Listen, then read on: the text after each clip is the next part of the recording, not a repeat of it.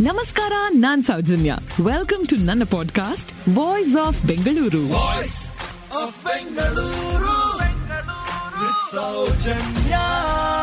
ಸೂರ್ಯ ಹುಟ್ಟದೇ ಇದ್ದ ದಿನ ಕೂಡ ಒಂದಿತ್ತು ಅಂತ ಗೊತ್ತಾ ನಿಮ್ಗೆ? ಈ ಜಗತ್ತು ಸೃಷ್ಟಿಯಾದ ದಿನದಿಂದ ಇವತ್ತಿನ ದಿನದವರೆಗೆ. ಸೂರ್ಯ ಹುಟ್ಟದೇ ಇದ್ದ ದಿನ ಒಂದೇ ಒಂದಿತ್ತು. ಅದರ ಉಲ್ಲೇಖ ಬ್ರಹ್ಮಾಂಡ ಪುರಾಣದಲ್ಲಿದೆ. ಉಗ್ರ ತಪಸ್ಸನ್ನು ಒಬ್ಬ ವ್ಯಕ್ತಿ. ಈತನ ಹೆಂಡತಿ ಶೀಲವತಿ. ಈಕೆ ಮಹಾನ್ ಪತಿವ್ರತೆ. ಒಂದ್ಸಲ ಗಂಡ ಕುಷ್ಠರೋಗಿ ಆಗಿದ್ರು ಸಹ ಆತ ವೇಶ್ಯೆಯ ಸಹವಾಸವನ್ನ ಬಯಸ್ತಾನೆ.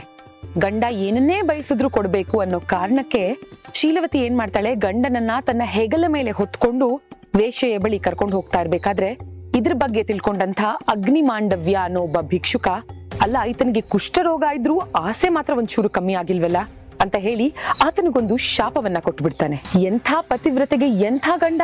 ನಾಳೆ ಮುಂಜಾನೆ ಸೂರ್ಯೋದಯವನ್ನ ನೀನು ನೋಡ್ದೇ ಇರೋ ಹಾಗಾಗ್ಲಿ ಅಂತ. ಶೀಲವತಿಗೆ ತುಂಬಾ ಬೇಜಾರಾಗಿ ಹೋಗುತ್ತೆ. ಎಷ್ಟೇ ಆದ್ರೂ ಆಕೆ ಪತಿವ್ರತೆ.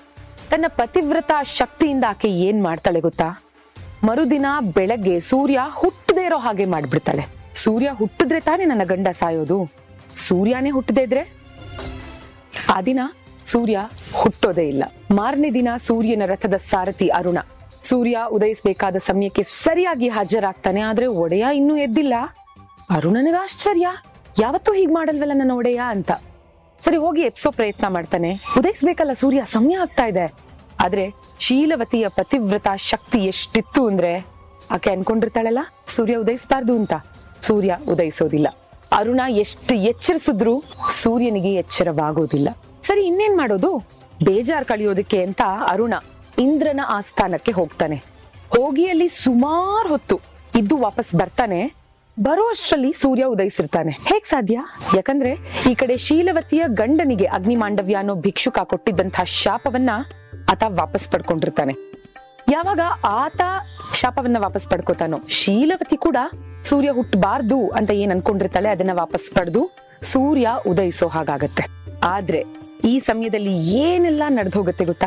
ಅರುಣ ತನ್ನ ಒಡೆಯ ಸೂರ್ಯ ಎದ್ದೇಳಿಲ್ವಲ್ಲ ಬೇಜಾರ್ ಕಳಿಯಕಂತ ಇಂದ್ರನ ಆಸ್ಥಾನಕ್ಕೆ ಹೋಗಿ ಬರ್ತಾನಲ್ಲ, ಆ ಸಮಯದಲ್ಲಿ ವಾಲಿ ಹುಟ್ಟತಾನೆ ಬಂದು ಸೂರ್ಯನೊಂದಿಗೆ ಒಂದಷ್ಟು ಮಾತಾಡ್ತಾನೆ, ಈ ಸಮಯದಲ್ಲಿ ಸುಗ್ರೀವ ಹುಟ್ಟತಾನೆ ಈ ಕಥೆಗೂ ವಾಲಿ ಸುಗ್ರೀವರ ಜನನಕ್ಕೂ ಏನ್ ಸಂಬಂಧ?